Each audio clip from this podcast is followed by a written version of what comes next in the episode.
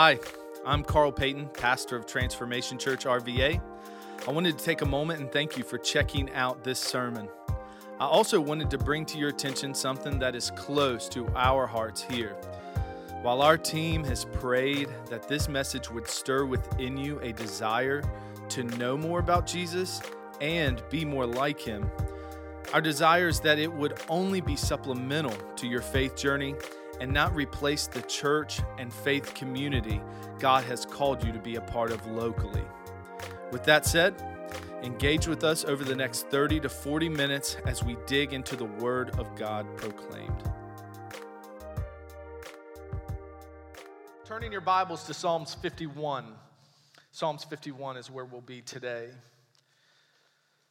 And we are in week three of a series through the book of Psalms. We are highlighting certain Psalms and talking about, uh, the series is called Faith and Feelings. Faith and Feelings, because we're not just creatures of thought. You feel things, you do. Even the most stone cold among us have feelings. And honestly, if, if we look at the scripture and say God only speaks to what I should know and not how I should feel, then you're missing something. Uh, Sundays have got to be more, and the scripture speaks to more than just an information exchange. But it instructs us, which is what we found out in week one, it instructs us so we know how to fix our minds on the scripture, and what it, what it does is it shapes how we feel so that in, when life hands you some lemons or uh, sour milk, you know how to respond. Even though it feels as if things are terrible, because my mind is fixed on things above, that it can shape how I feel. It doesn't remove the feelings, but it can shape them. It can give you a different perspective. And that's kind of week one. Last um, uh, week two, actually, we talked about last week how to be discouraged well, how to be depressed and walk through dark times well. And today, we're going to be talking about how to be crushed with guilt well. Crushed. Now, so everybody here is like, man, great. Picked a great Sunday, come to Transformation Church. He's really going to pump us up. I believe his scriptures, this Psalms 51, Psalm 51, is going to have us leave here with a whole different view of the Lord and how to handle guilt. Um, and I hope this is painting, I hope you're painting the right picture. I hope scripture is painting the right picture for you here because um, being a Christian does not equal the avoidance of darkness, discouragement, or guilt, or pain. So if you've come and you've said, you know what, Carl, I, I want to I wanna, I wanna become a Christian so I don't have to face discouragement, pain, or guilt or hard times. I don't want to face those anymore, so I'm going to choose Jesus. Well, that's not how it works. And that's what the Psalms help us to realize is that there is a constant, and that is God. And He will shape us through His Word on how we view things. Um, the Psalms, they, they teach us how to think, they shape how we feel. Everybody say shape. So we're going to go to Psalms 51 and we're going to read, and then, then we're going to jump in here. Um, and just a, for those who don't know, the Psalms, all 150 of them, were the hymn book. They were the hymnal for the early church. Um, so they would sing these. These are songs and poems. They would sing these. Um, they would put music to them. They would sing them. And, uh, um, and honestly, this psalm in particular, if we're going to give it a background, um, is one of the very few Psalms, and you'll see this when we start reading here, that give us a pinpoint in history as to when it was written. or what period of time it was written about. It was the Psalms are made up of a lot of different authors, but David wrote a lot of them. And which we'll see when we start reading here is this particular psalm falls in a certain point in life where guilt was felt. And so let's read together Psalms 51. For the choir director, a psalm of David regarding the time Nathan the prophet came to him after David had committed adultery with Bathsheba. So he, the picture has been set. And this is what David writes after the fact.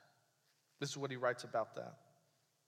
Have mercy on me, O God, because of your unfailing love, because of your great compassion. Blot out the stain of my sins. Wash me clean from my guilt. Purify me from my sin, for I recognize my rebellion. It haunts me day and night. Against you and you alone have I sinned.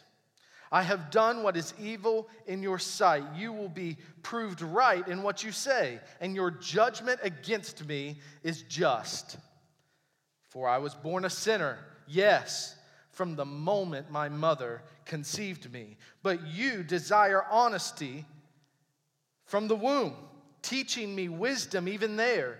Purify me from my sins, and I will be clean. Wash me and I will be whiter than snow.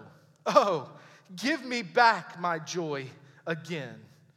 You have broken me. Now let me rejoice. Don't keep me looking at my sins. Remove the stain of my guilt. Everybody say guilt.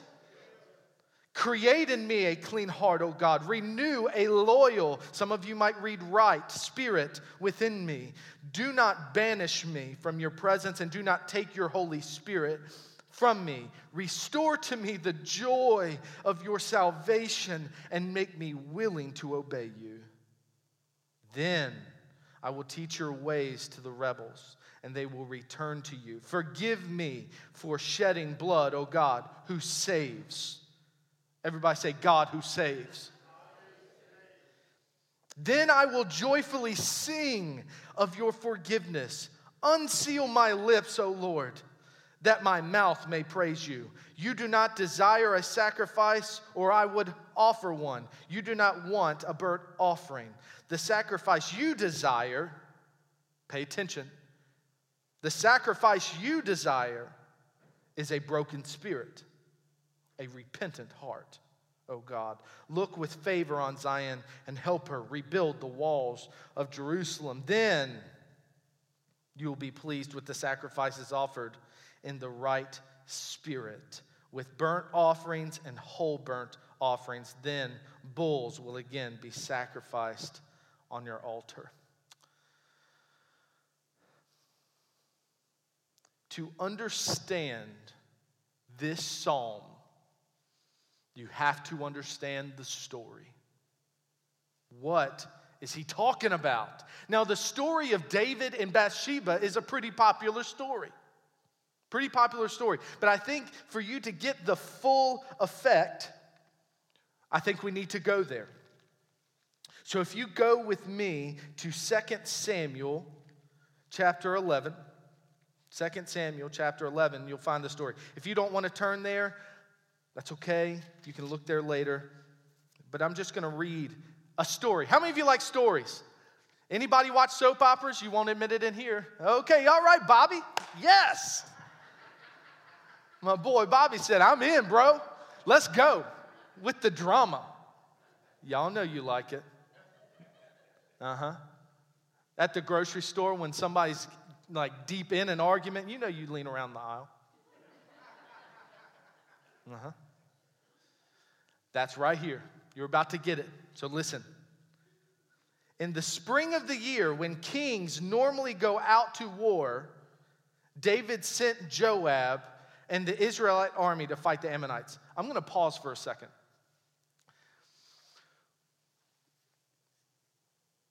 When God has, notice in the spring of the year when kings are normally supposed to go out to war, David was supposed to go out to war to fight these Ammonites. and he sent someone else in his stead. He didn't want to go.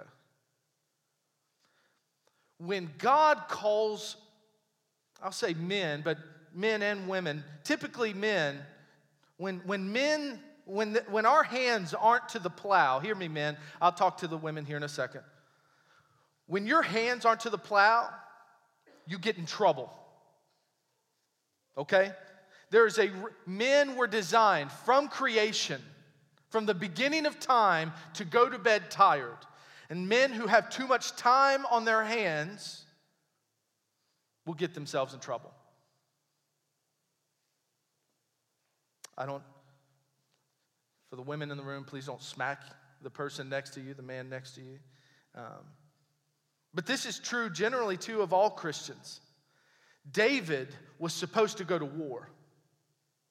And he got himself in some trouble here because he, he wanted to sit back. He wanted to not be there. So just pay attention to this. David sent someone else in his stead. They, verse 1, they destroyed the Ammonite army and laid siege to the city of Rabbah.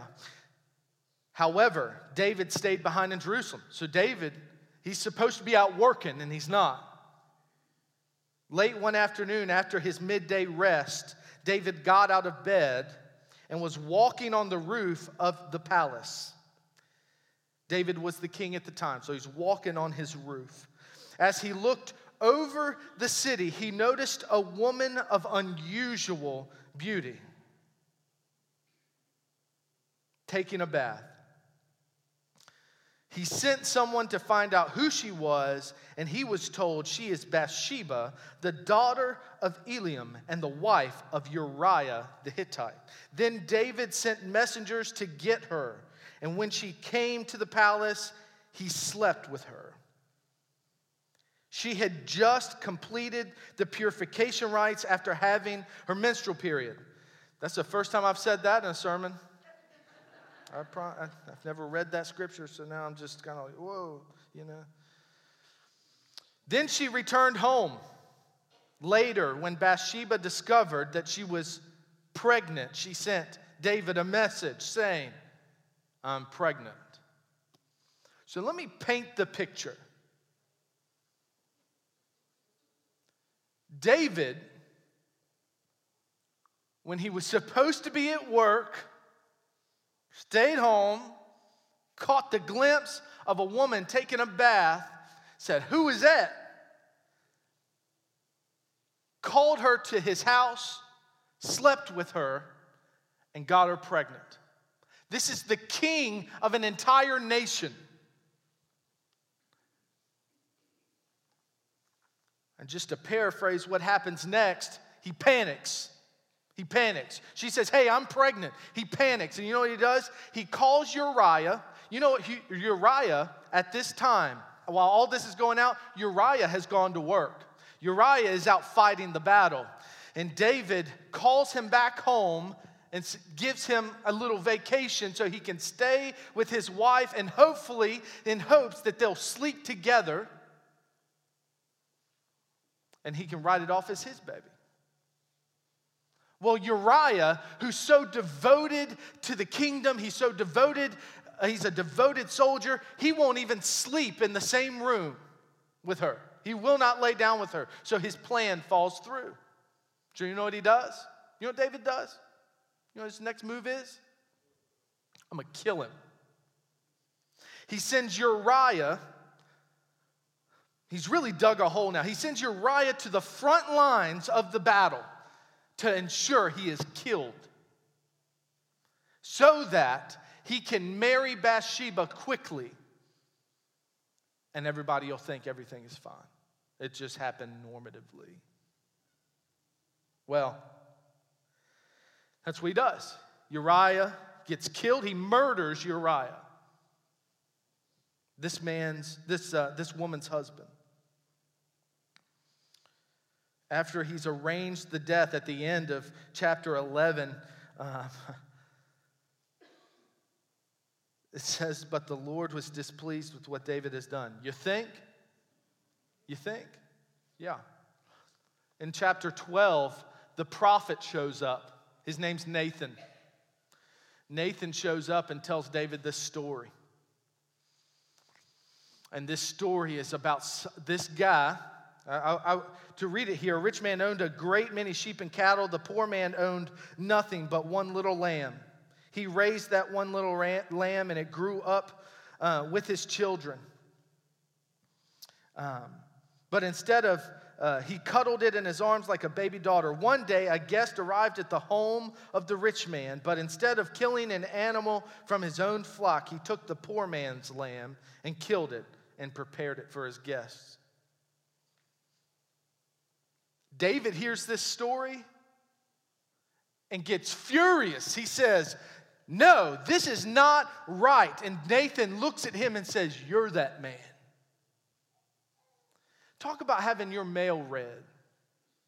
David gets busted, clear out, he gets exposed. As a matter of fact, Psalm 51 is birthed out of David being exposed for who he is a sinner, a murderer, a rapist. And you know what? That child, Nathan said, because of your sin, this child is going to die.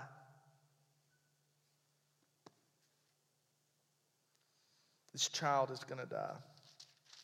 At the end of, uh, if you go on through 12, um, if you start in verse 13, then David confessed to Nathan. He said, Yeah, I've sinned against the Lord.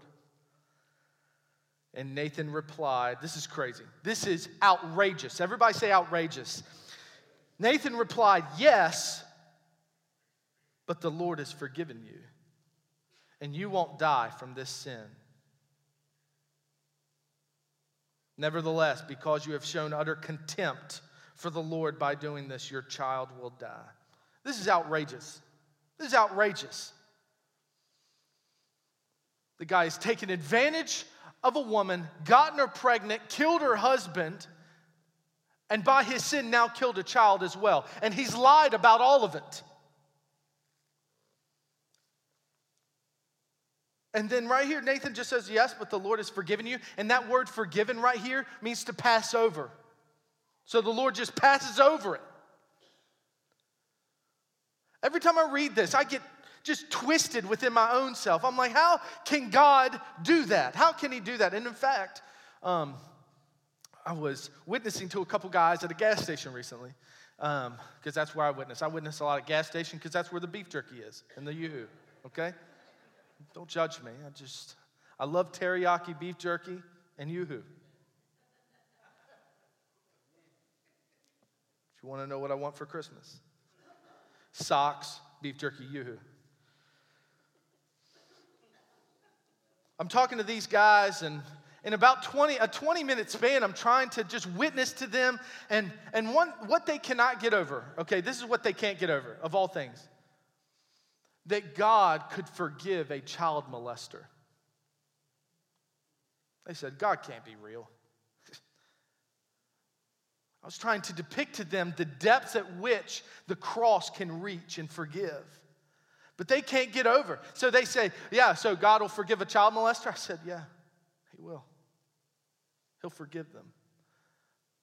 They said, No, I'm out. I'm out. That's, that's it. And it's different for each of us. We each like to look around, pick out a certain sin that is worse than ours, and then say, How can God forgive that? Without even looking at our own sin. And this is how God does it.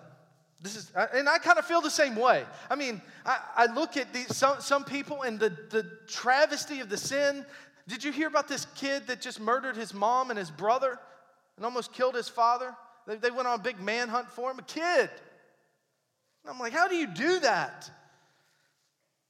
But God will forgive him. In Romans, I just want to read you a couple scriptures here, and then we're going to jump into 51 and see how David responds, how we should respond to sin. Because if, I'm just being transparent with you this morning, I think we as Christians don't feel guilty enough for our sins. And, and, and, and, by, that, and by that I mean, we don't care. There's this huge grace movement among the church that would say God's grace abounds so much that I don't even need to ask for forgiveness anymore. I don't need to be concerned with my sin. His grace covers me. But scripture would say completely differently that we, as a byproduct of knowing and having a relationship with Christ, should be grieved over our sin. You should be grieved over it.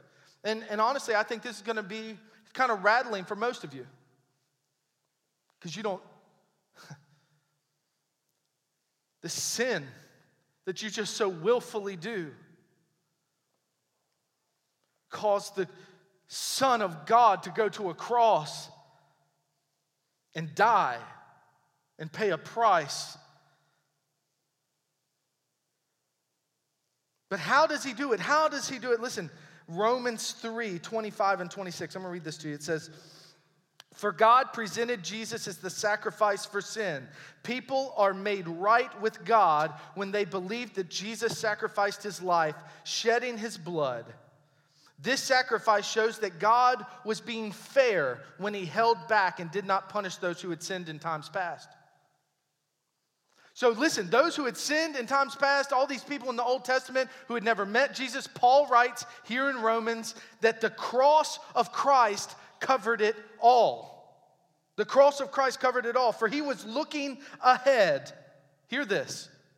And including them in what he would do in the present time. God did this to demonstrate his righteousness. Even over in Hebrews, we see here in Hebrews chapter 8.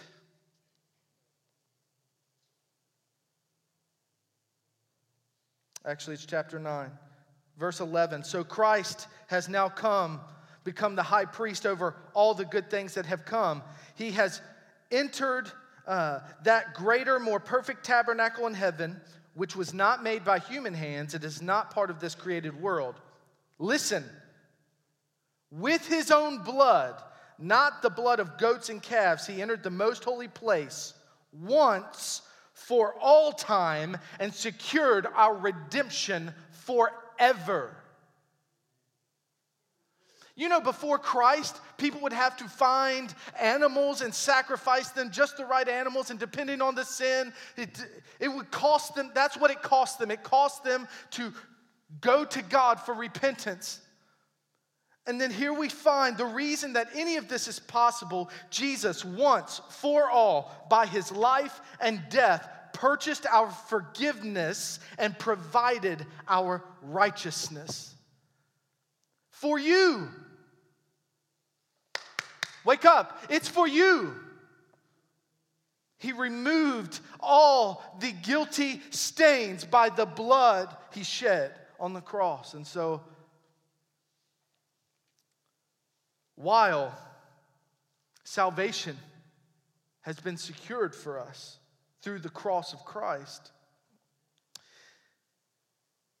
it should not remove how a Christian responds. Everybody say respond. Responds to sin. So this is going to get uncomfortable. Knock your neighbor, say, This is going to be uncomfortable. Okay. David's response to a sin, and I'm going to move quickly here. Four responses to sin, okay? Four ways he responds to sin. And the very first one, um, and this, I believe, should be a depiction of how Christians respond to sin.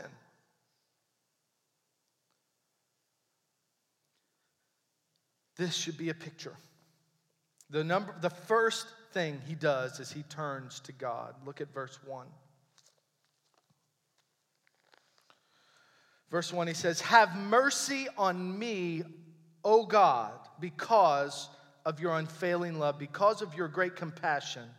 Blot out the stain of my sins. The very first thing David does as he is looking back on his sin, looking back on what he had done, he's been confronted with it. And, and I guess maybe part of our issue may be that we're never confronted about our sin. We're not in the Word enough. I don't, I don't know what maybe, maybe you're not in Christian community. You know why we come to church? You know why we do this together like this? It's more than just to give you a hug, it's to confront your sin. It's to allow the weight of Scripture to confront the wickedness in your heart. I can see you're really enjoying this today. I can really feel it. I feel it. But I've got to preach it. I've got to preach that sin is serious. Sin is serious. And yes, Christ died once for all to secure redemption and righteousness for us. But it should not remove the wrestle we should be doing in our flesh to put to death sin.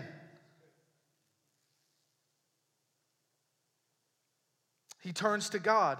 And honestly, he turns to the only person who can deal with it. I think oftentimes we turn to a lot of different avenues to try and fix sin in us when really who we need to turn to is God and say, God, have mercy on me. Have mercy because of your unfailing love. You see, David here, he's saying, Don't forget about your unfailing love. That's why you should have mercy on me. Blot out the stains because of your compassion. He turns to God. Number two, he prays for cleansing. In verse 2, he says, Wash me clean from my guilt. Everybody say guilt. Purify me from my sin. In verse 7, he says, Purify me from my sins, and I will be clean. Wash me, and I will be whiter than snow. In, in a lot of your versions, and, and I don't like this version as much here because it leaves out a word. It le- leaves out this noun. This noun. Everybody say hyssop. Have you ever heard of hyssop? Nope. Nope.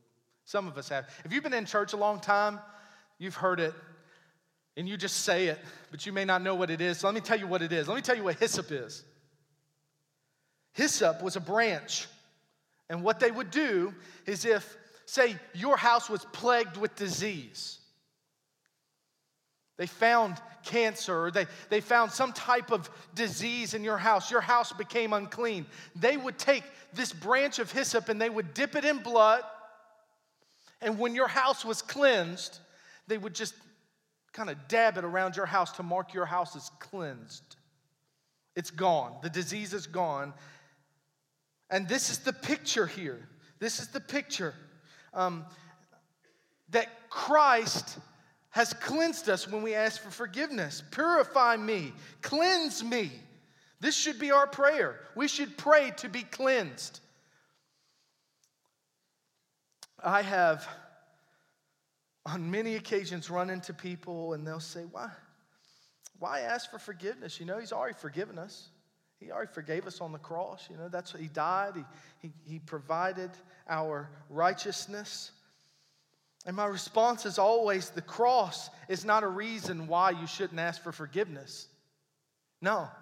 The Bible calls us to repentance. The Bible calls us to ask for forgiveness. The cross is the confidence that He will forgive us when He asks. When we ask Him, He will. That's His promise. We should be praying for cleansing. A lot of us want to pray for God to forgive us, but we don't want to be made right. God, forgive me, but don't change me. That you, you, you have to move past from turning to God and asking for forgiveness to ask God to cleanse you. But in order to ask Him to cleanse you, you have to recognize in you that you have something to be cleansed. Yeah. All of us. Everyone under the sound of my voice this morning. You need cleansing today. Number three, he confesses the seriousness of his sin. So he turns to God, he prays for cleansing, and then he confesses the seriousness of his sin. And honestly, I think we're wired the opposite. I think we're wired the opposite. most of us, if somebody gets to pointing a finger in our face about our sin, this is what we do. We start to magnify all their sins, right? Oh, you got it much worse than me, bro. Don't come at me till you clean your house, the log in your eye. That's what Christians like to do. That's what Christians like to do. Let's overlook my sin and just point out yours. And then we'll start proof texting scripture to make us feel better about it. I knew it wasn't gonna, I, I knew today was gonna be rough. I knew it. And I'm preaching to myself. Because often I will rely on His grace so much. And as I'll just give a blanket, Lord, forgive me that I stop being grieved over my flesh warring against the God who saved me. He confesses the seriousness of his sin. Just move with me quickly. Verse 3 just a few things here, five ways. He can't get sin out of his mind. Listen, verse 3 For I recognize my rebellion, it haunts me day and night. His sin is right in front. Have you ever had those? Have you ever had a sin that just keeps playing over and over in your mind? It just sits right in front of you? That's where David is. He says, Day and night, this thing haunts me. In verse 4, the, number, the, the second way he confesses the seriousness of his sin, he acknowledges his sin is against God. Verse 4 Against you and you alone have I sinned. I have done what is evil in your sight. This caused me to pause. I said, There's a woman that has been taken advantage of, a man murdered, How does this make any sense? Well, sin at its very definition. Yes, people were hurt as a, reper- as a byproduct of the sin, but listen, sin is against God. Sin is against God. You need to say that in your mind. You, you don't have to say it out loud to me, but you need to understand your sin today, the things that you wrestle with in your flesh, are against God.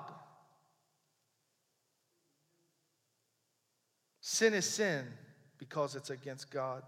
The third thing, he vindicates God, not himself. Verse 5 For I was born. Oh, I'm sorry, right here at the end of 4. You will be proved right in what you say, and your judgment against me is just. Everybody say just. You know what he's saying here? He's not trying to deviate. He's not trying to deviate and say, oh, look at all these it's external circumstances, and this is how I ended up where I'm at. So you should take it easier on me. No, no. David said, Your judgment against me would be just. I deserve it. Many of us this morning need to hear that your sin deserves death. You deserve death. And it is by the grace of an almighty God that you were pardoned. There's an old song. Um, the chorus goes, uh, let's see if I can remember the verse. Um, it paints the picture of this courtroom. Um, and this judge, and this judge looks down at this man and he says, What do you have to say for all you've done? And the guy looks at the judge and he says, I, I don't have any excuse. And then the chorus rings in, and then mercy walked in, pleaded my case, called to the stand God's amazing grace.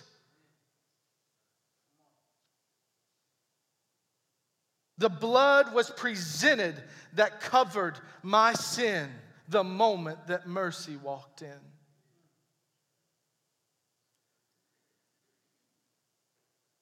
We have to understand that we deserve something much different.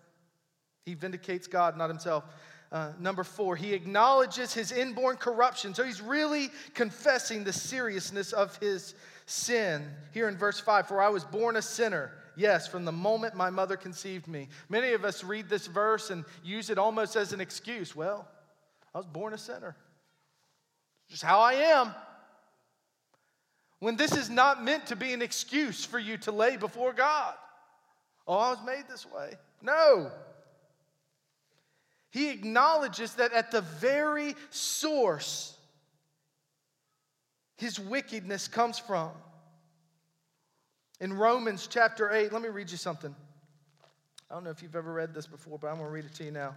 Romans chapter 8 um, tells us how serious we should take sin. In verse 13, it says this For if you live by its dictates, for if you live by its dictates, you will die. Let me start in verse 12. Maybe it'll help it make sense. Therefore, dear brothers and sisters, you have no obligation to do what your sinful nature urges you to do. For if you live by the way it dictates, you will die. But if through the power of the Spirit you put to death, everybody say, put to death. Put to death the deeds of your sinful nature, you will live. For all who are led by the Spirit of God are children of God. This is how serious God wants us to take sin. He doesn't want us to white knuckle it, try and control it. He doesn't want us to just uh, put it to the side burner and say, I'll deal with it later. He doesn't say um, we should ignore it. You know what God says to do with your sin? put it to death through his spirit.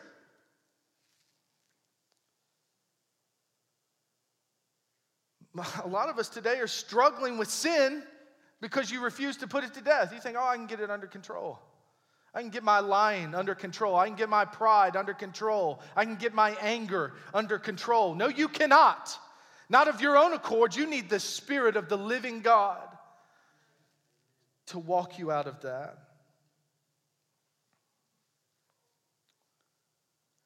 And then he realizes his sin is against God's internal light. Verse 6. Go back here to Psalms. In verse 6, but you desire honesty from the womb, teaching me wisdom even there. He, you know what he recognizes? This is more than just an external issue. God, you taught me differently. I knew differently because of your spirit inside of me. Last point here and then it's got just a few little points under that. Everybody say, still with me. Okay, I'm glad you are. So he turns to God, he prays for cleansing, he confesses the seriousness of his sin. And he moves past that. He pleads for renewal. He pleads for renewal. A mark of people who have a relationship with God. So I'm, you know, primarily this morning I'm preaching to Christians. So if you're in the room and you're, you're not a Christian in here, that's okay. Um, because I, a mark of, of a Christian, so this is what you should see in other Christians a mark of a relationship with God, someone who is in relationship with God, a marker of that is you desire to be changed. You have a desire to obey him. That's the difference between a Christian and a non Christian.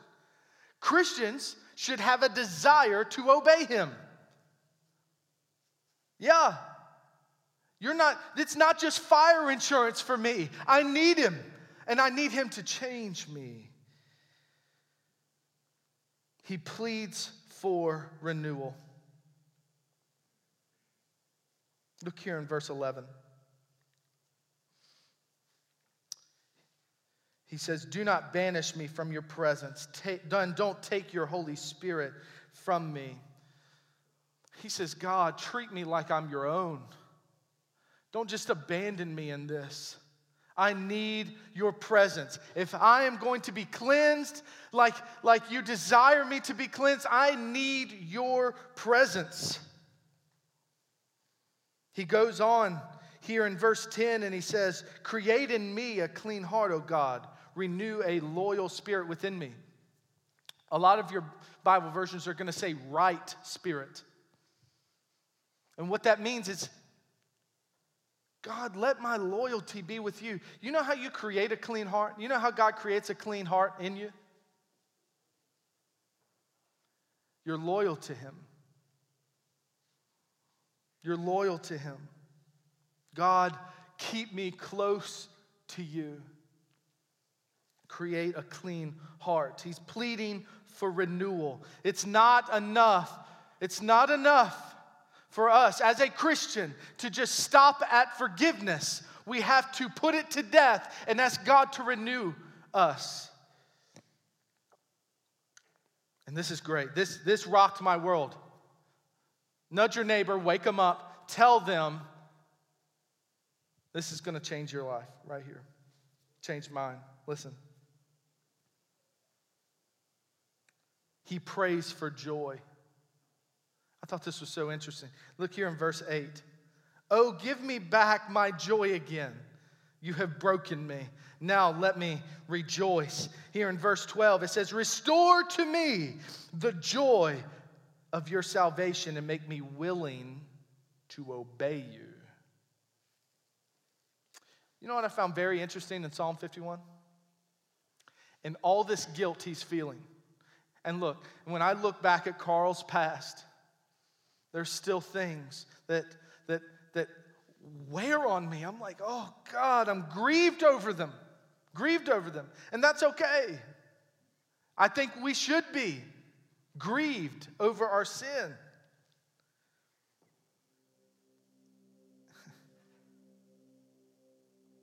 In Psalm 51, there's not a mention of sex. There's not a mention of murder. There's not a mention of lying. But yet, all those things he did. And it all started with sex, murder, and lying, right? No. No.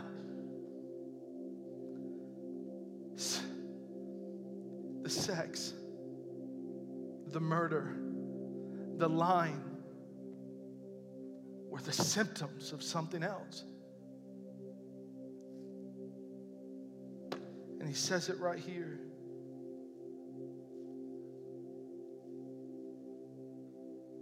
Restore to me the joy of myself, of your salvation, and make me willing to obey you. Hear me. When you stop joying in the Lord, you start grabbing for other things. This is exactly what happened to David he let his joy be found elsewhere. His, he stopped looking to God for his ultimate joy and satisfaction, and then he reached out and had to, ended up taking advantage, destroying a woman's life, murdering, taking away her family. Think about Uriah's father. Because his joy was no longer in the salvation of God.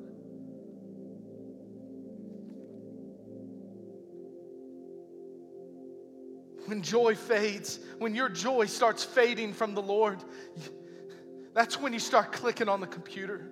That's when, when your joy starts fading from the Lord, all of a sudden you place tension. All of a sudden there's tension in your marriage. Because all of a sudden, I can't be the husband my wife needs me to be. Can I tell you, can I, is that okay to say? I can't do that. I can't live up to those expectations. The only, my only hope is in Christ. That's the only way I can be the husband. That's the only way you can be the wife. That's the only way you can be the son and daughter, the man of God, the woman of God. You, you think you can do it on your own? You cannot. You have got to have your sole joy in the Lord. He prays for joy. And what I would implore you to do today is to fight to find joy in God. And I guarantee you, those symptoms will go. We're so busy trying to wrestle and fight the battle of our sins, we're not fixing the issue. And that is, we're not content in Jesus. he prays for joy. And I love this. Look in verse 13. He lets this go beyond himself. Verse 13 says, Then I will teach your ways to the rebels, and they will return to you. Get this. This is how David responds to sin Lord, I'll turn to you, cleanse me, I'll confess my seriousness to you, but don't let it stop there. After you've renewed me, let this testimony bring rebels to you. That's why Carl, your pastor, stands here every single week, and I do not profess perfection because it is in the testimony of his forgiveness that people come to him. Because if he can save me, he can save anybody. And that's that should be your stance. Because let me tell you something. If God can save you, he can save anybody.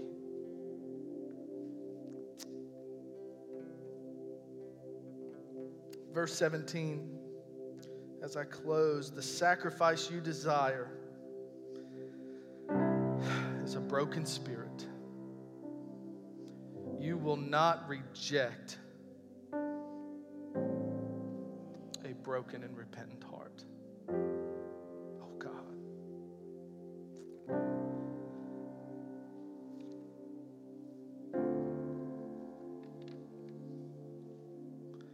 Couple people in here today I just want to speak to directly. One, for those who are wrestling with guilt over sin, maybe past sin, maybe current. I would, I would beg of you to go to Psalms 51. And one, lean on His grace. And yes, I'm so glad that you're grieved over your sin because I think the biggest plague across the church in America is that we're not grieved enough over our sin. That it's, um, this isn't a guilt fest. In fact, I'm talking about faith and guilt. You know, so uh, the, the cure here is not for you to leave here feeling more guilty. The cure is that you realize the vastness by which Christ has pulled you back, the depth from which He, he saved you.